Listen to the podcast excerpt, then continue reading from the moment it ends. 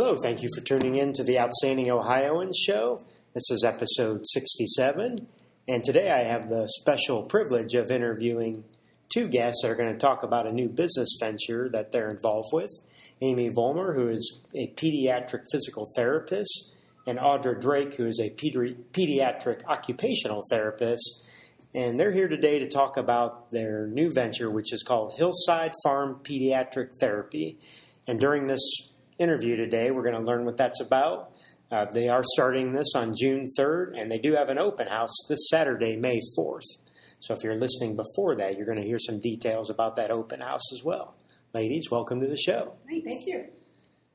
So, before we get into a little bit of your backgrounds, if you could share with the audience what is Hillside Farm Pediatric Therapy? Well, Hillside Farm Pediatric Therapy is an LLC that Audra and I started um, because we wanted to provide outpatient pediatric therapy to children in the Oxford and surrounding communities using animals as motivation for them to reach their goals and also using a natural environment for children to explore and grow. Okay. Can you share an example of what that might look like? So someone gets out of a out of a healthcare setting, and then they come to you, and, and what happens from there? Sure. Well, people who come to me, typically children will have um, some type of a diagnosis cerebral palsy, spina bifida, muscular dystrophy, those types of things. And typically they have some issues that they're working through, such as weakness or some balance issues. Coordination is another big thing that I uh, help children to address. And so instead of going to a hospital setting and doing so many sets of exercises, we will use play based interventions to help children develop strength, balance, and coordination. Sometimes that might involve horseback riding. So if they're working on trunk strength or core strength, um, getting up on a horse where they have to actually use their muscles and co-contract their muscles to stabilize the trunk to control all of that movement, then can uh, affect their functionality on the ground.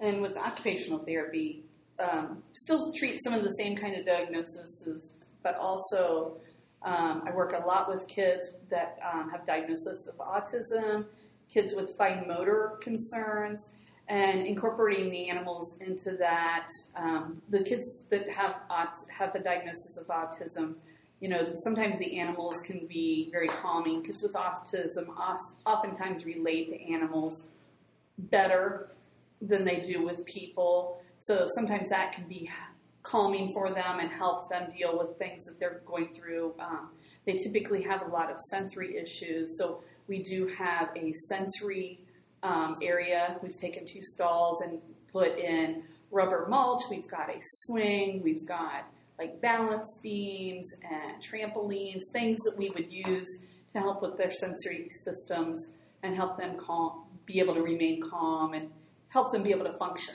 And then, like the fine motor piece, incorporating the animals, we can incorporate the grooming piece that you do with the animals. So with the horses, um, helping you know helping get the horses tacked up the buckles and, and things like that can help with that fine motor piece if you're working with a kid maybe who has um, a weakness on one side so their arm is infected grooming you know having them reach up with their arm as high as they can while they're brushing the horse um, can be very helpful and motivating than doing like 15 reps of arm lifts you know it's way more fun to groom a horse than it is to just do straight up exercises Okay. Well, that's a great summary, and I've I've got a lot of questions in my head now to, to ask you. Uh, but before I do that, uh, could each of you share your backgrounds, in, including the experiences that you've had with this type of therapy that's leading you to this next venture that you're undertaking? Sure. Uh, I graduated from Ohio State Physical Therapy School in 1992. So I'm old, and I have 27 years of experience working with children. Uh, part of that time was through Children's Hospital that had a satellite in Oxford. I've provided outpatient pediatric therapy in Oxford at McCullough Hyde and also in various school systems in the area. Um, as far as hippotherapy training, Audra and I both have completed the level one course in Texas. uh, which was a week long course and it incorporated uh, aspects of horseback riding and how you can use those in, as treatment principles when you're working with individuals with special needs. Okay. Um, I have to think. Um, so I graduated from Eastern Kentucky. Um, coming out of school, I did not start working in pediatrics. I actually worked 10 years at Fort Hamilton on the psychiatric unit um, and also did some co- cross training that I worked inpatient rehab um, and would cover for some of the other rehab therapists, and one of them being the, our pediatric therapist that worked at Fort Hamilton at the time. Um, I've also done some hand therapy as well, so I've kind of done a little bit of everything, but when I was at Fort Hamilton, it was mo- mostly on the psychiatric unit.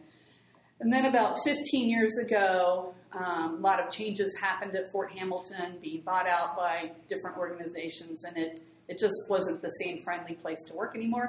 Um, and decided to um, look for other options. And at that time, my kids were little, and so I looked into working actually at McCullough Hyde and at, at the school system. So that's kind of where my pediatric really started, even though I had been covering like maternity leave and stuff before that. Um, and so I've been in the been um, working pediatrics the last 15 years. Okay. So, be, based on that background information that you just shared, what led you to talking about this venture and what niche do you think you can fill that you weren't able to fill with your employers that, that you were working with? Well, um, in a hospital setting, typically we're, we were in a very small room, so you had small space to work with, um, and it was a lot of exercise. We tried to do as much play based therapy as we could, um, but it's limiting to some degree. Um, and in the school setting, everything that you do has to be educationally relevant. So if someone has a strength issue or a balance issue and it's not affecting their education, then we don't provide that service. Um, there, Fort Hamilton no longer has outpatient pediatrics. McCullough Hyde no longer has outpatient pediatrics. Um, the only place that children in this area can go is to Triangle Therapy in Eaton, which is running a very similar program to what we hope to accomplish, or, or they can go to Satellites of Children's Hospital. And those are not going to be in a barn. They're not going to be out in nature. They're not going to have animals. Um, so we really modeled our practice quite a bit after Margie Benge and her uh, practice of Triangle Therapy in Eaton. And why we decided to do this? Because our kids are older and we needed something to do. But and, and there's a void in the area Yeah. for these types of services for children with special needs. So that's where our heart lies. Uh, we both love animals and have grown up around animals, and uh, it just seems to fit Yeah. well. You know, you think about it because the closest ones, closest therapy to Oxford is 45 minutes away.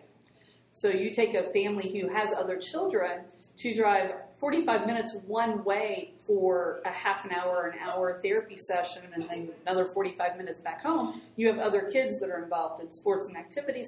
That's really hard on families, um, you know, to, to, to meet all the needs of their kids. We have families who, when we worked in the hospital, had to drag, drag the siblings with them because no other place to, you know, take them because it was so far away. And Sure. so, I mean, I, I think it will help families around here have something that's closer um, and can allow them some flexibility. So, Well, that, it's, it sounds great. Uh, being someone that's very interested in facilities, you've got to have the facilities to do the kind of things that you want from a programming standpoint. So, could you talk a little bit about your facility? Where is it? It sounds like you've got a lot of outdoor elements to it. Can you can you go in Yes. depth with that?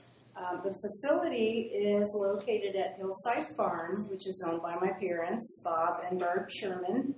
It's on 73, just down the hill from sure. Miami. Sure. Um, and it's a 50 acre horse farm. It has an indoor arena. It has probably 15 horse stalls. Um, so we have an office there that we've refurbished that we can use with kids, and then we have rabbits.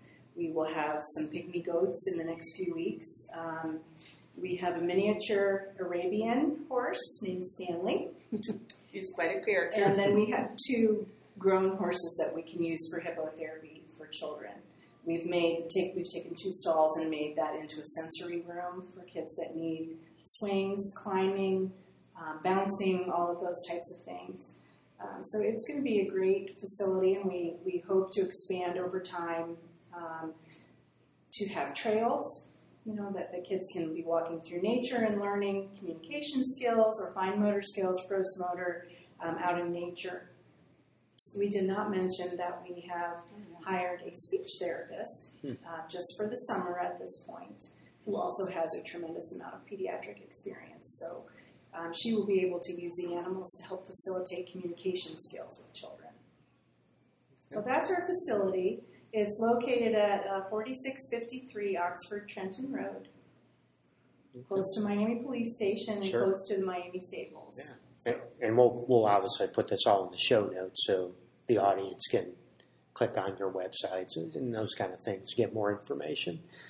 Uh, so when you have a therapy session, is it one on one? Is it small group? Do you do a mixture of things? What, what what's a what's a typical session look like? If typical, Typically, it, for outpatient things, typically is one on one. Like in school settings, they can be more group environments, um, but one on one on one is what is used for outpatient um, for most things. Like children's does run groups for more like social skill kind of things.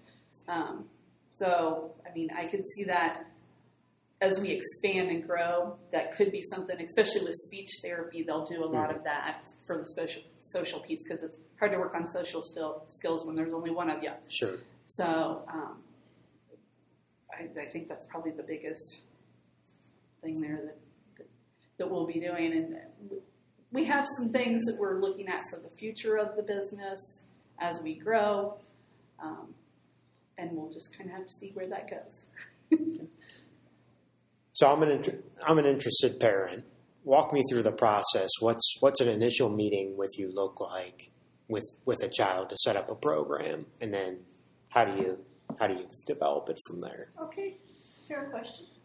Um, the parent would call and make an appointment, and at that time, we would tell them that we need a prescription from their physician for whatever service they would like us to evaluate for.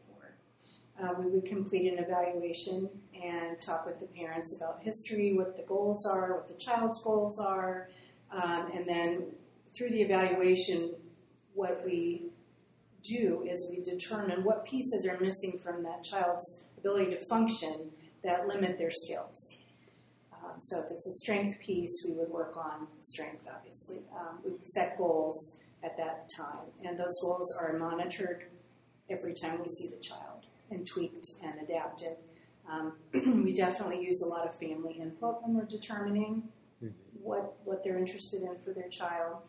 Um, typically, we might recommend six to eight weeks of treatment and then reevaluate did we make any progress? Did we meet our goals? What do we need to change? That type of thing. Great.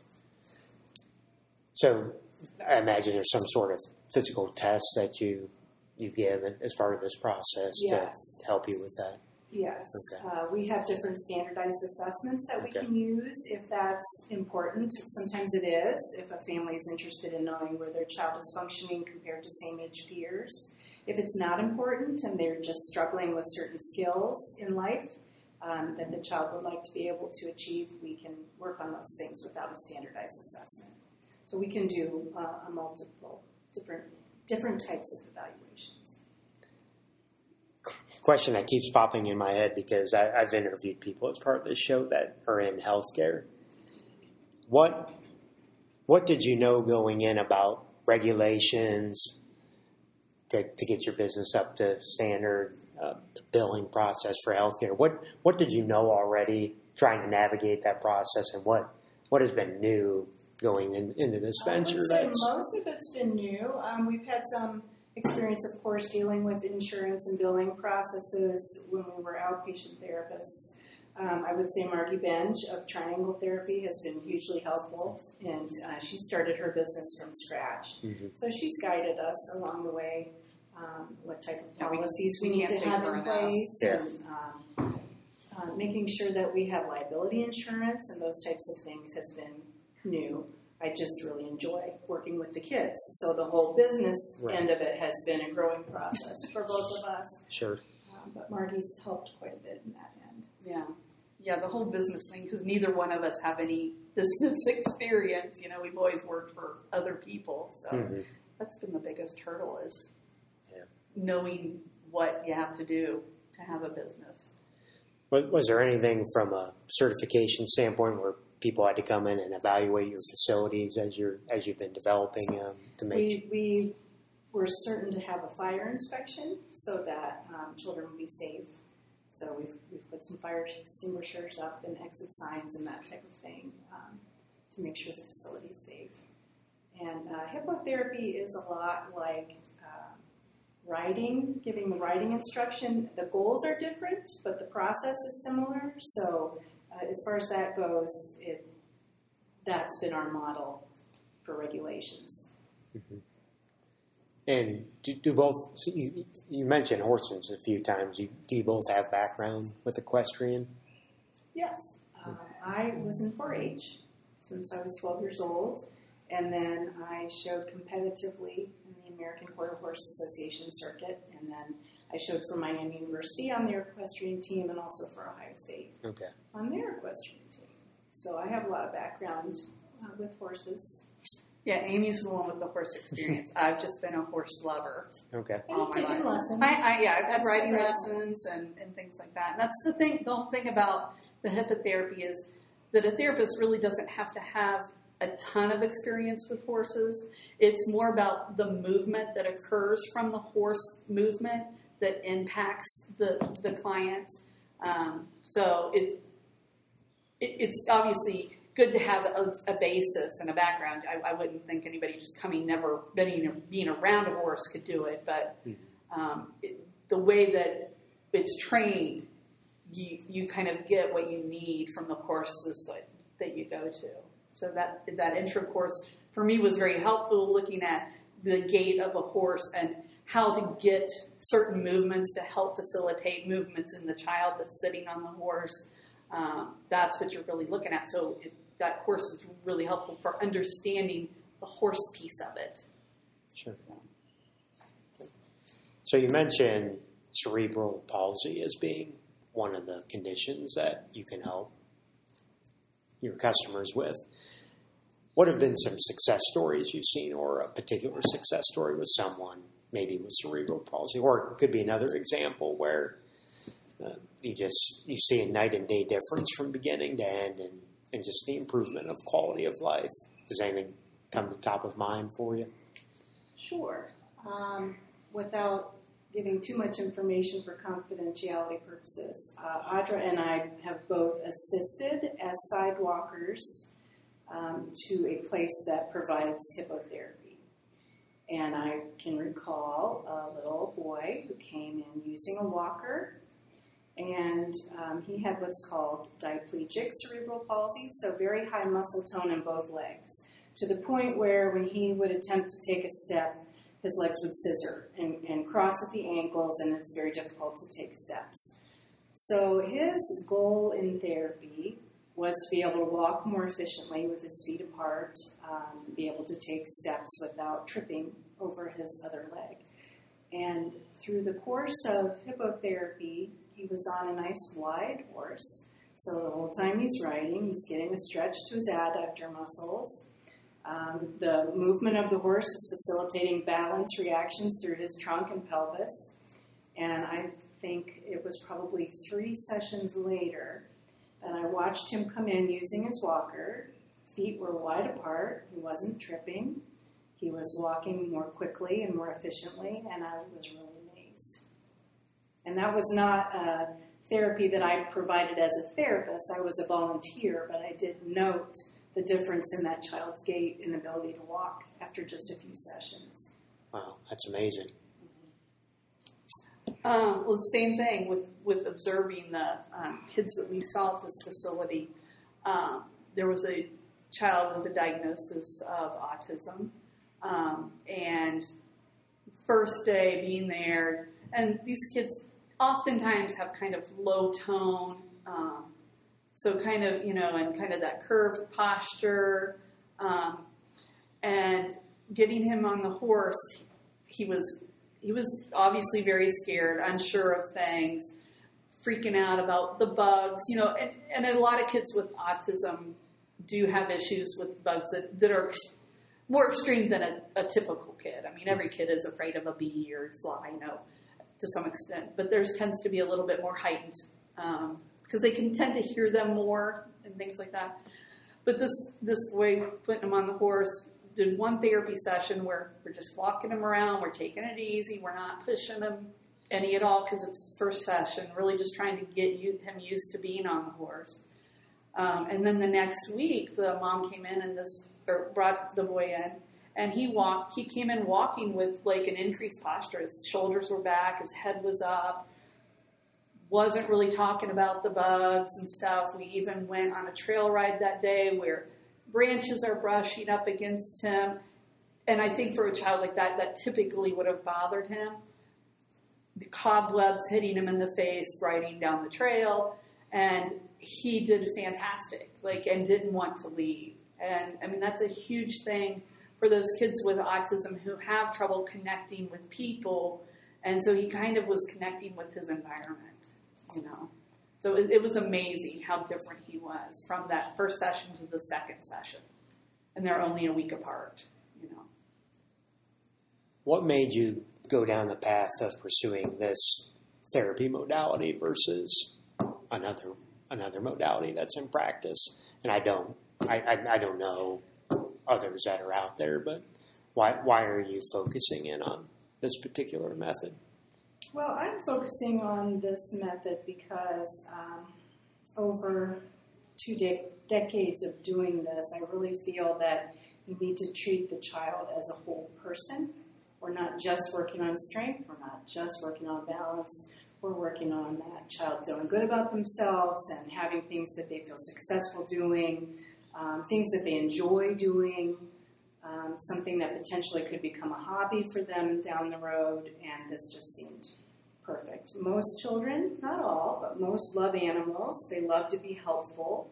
Um, they can help feed our animals. They can help take care of our animals. Um, and I just think that psychologically as well as physically, it's it's going to be a wonderful fit for children in our community. Nice. I, I would agree with that. I was thinking, um, you know, looking at the kids and some of the things that we can do. It's it's so much more rewarding for them. Like she was saying, like that responsibility piece of, of helping to feed a horse. Well, we're looking at oh, can they use two hands to pick up the bucket to carry the you know the bucket to the animal while they're balancing, you know, while they're walking. Those kind of things, you know, that's just way more fun than being in a clinic setting um, and doing maybe those things in a simulated fashion instead of more of a true functional activity because um, especially for occupational therapy, occupational therapy started our focus is function um, and looking at if something is if, if, if a client or the parent wants um, a child to be able to do a particular thing, it's because there's a function behind it. Um, so, doing actually incorporating functional tasks into the therapy gives it more purpose. Sure. That makes sense. Yeah. You mentioned this a few times. Can you speak to how important the mental aspect is to the road to recovery or improvement? Um, I have studied motor learning theory for, for many years, and research is out there that really suggests that you have to have buy in, if you will, for the task that you are trying to accomplish.